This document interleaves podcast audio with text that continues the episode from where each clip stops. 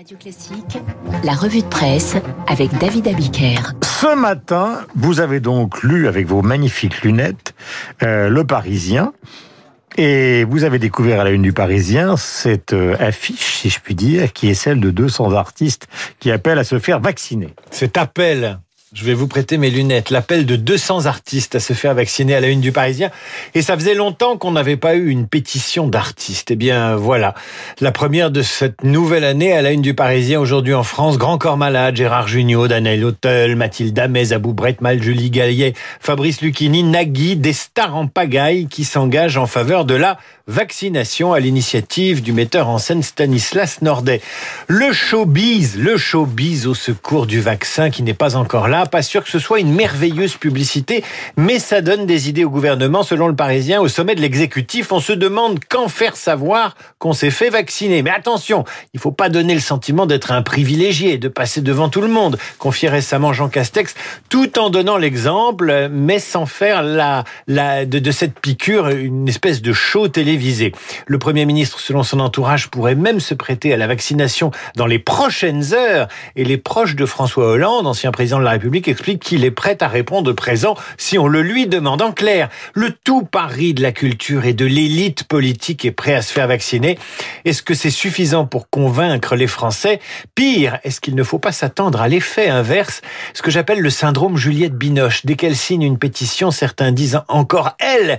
Attention à ce que le vaccin ne devienne pas la piqûre de l'élite. Dans la presse, évidemment, le chaos du Capitole que nous décrivons depuis le début de la matinale sur l'antenne de Radio Classique. Le chaos, c'est le mot qui revient à la une de vos journaux pour décrire la situation à Washington lorsque 200 partisans de Trump réalisent ce que les Gilets jaunes ont échoué à faire chez nous, envahir un des lieux de pouvoir les plus symboliques de l'État fédéral américain.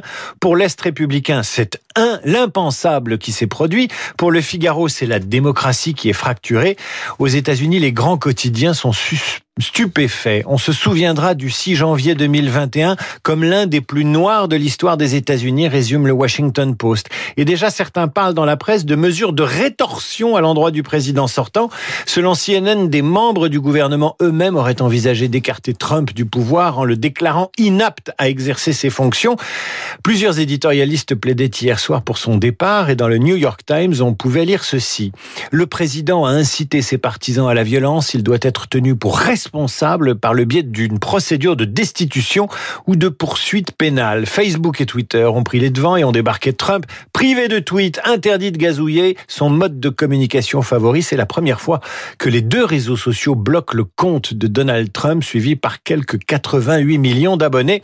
Voilà, je viens de vous donner le son de cloche des médias acquis à la cause démocrate et à l'establishment politique américain en me faisant la voix de ce qu'on appelle l'élite. Mais pour les supporters de Trump, pour les conspirateurs, pour les anti-vaccins, pour les anti-Biden, pour ceux qui ne supportent plus les élites politiques dans les démocraties modernes du monde entier, ce grand frisson populiste au Capitole, c'est du petit lait, c'est une bonne leçon, c'est un avertissement à ceux qui sont aux manettes. En France, nous nous en sommes rapprochés avec le mouvement des Gilets jaunes. Il est suspendu, mais attention, le comportement des Trumpistes mauvais perdants et jusque boutistes pourrait bien lui donner des idées. Nous évoquions tout à l'heure avec Jean-Pierre Raffarin, Bruno Le Maire, il est à la une du point. Ministre écrivain publie L'ange et la bête et raconte justement ce pouvoir de l'intérieur, ce pouvoir moderne tant décrié. C'est la première fois qu'un ministre en exercice, qui plus est le, le, le, de premier plan, s'autorise à publier un tel récit. Certains diront que c'est qu'il brigue la place de Premier ministre. Lui assure qu'il est là pour servir et éviter à la France une crise politique de plus. Le maire raconte donc notamment cet échange hein, avec Emmanuel Macron au moment du remaniement qui suit les municipales de 2020. Le président et le ministre discute de son nouveau poste ministériel éventuel. Voilà le dialogue. Et le poste, quel poste veux-tu me demanda Macron. Je lui répondis les finances. Et sinon, la défense ou les affaires étrangères. Il se tut, me fixa de son regard bleu sur lequel glissaient des éclats métalliques comme un lac accablé de soleil dont il aurait été impossible, sous le scintillement des reflets, de percevoir la surface. Ça, c'est du Le Maire dans le texte. Et finalement, ce sera à nouveau les finances pour Bruno Le Maire. Et puisqu'il est question d'action publique, il faut ce matin absolument lire dans le Figaro la tribune de Jean-Éric Schottel, ancien secrétaire général du Conseil constitutionnel. Que dit-il de l'action politique? Eh bien qu'elle n'est plus la préoccupation exclusive de nos dirigeants Et dans cette tribune, il y a cette phrase qui résume assez bien la crise de la vaccination que nous vivons aujourd'hui. Les choix politiques, écrit-il, ne sont plus guidés par l'éthique de responsabilité.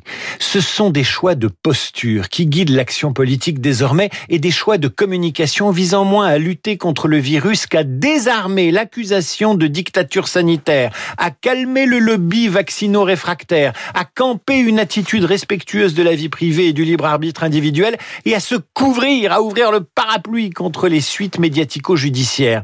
Ce n'est pas un chef d'entreprise qui le dit, c'est un juriste.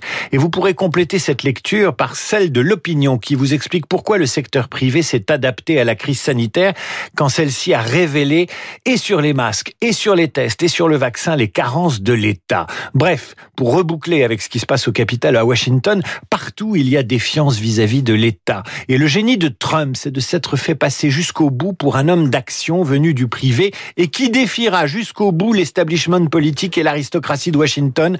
Ne vous méprenez pas, il y a en France des candidats pour relever un défi comparable. Merci. 8h36 sur l'antenne de Radio Classique. Nous avons rendez-vous avec Régis Le Sommier, avec Christophe Barbier, avec euh, Renaud Blanc.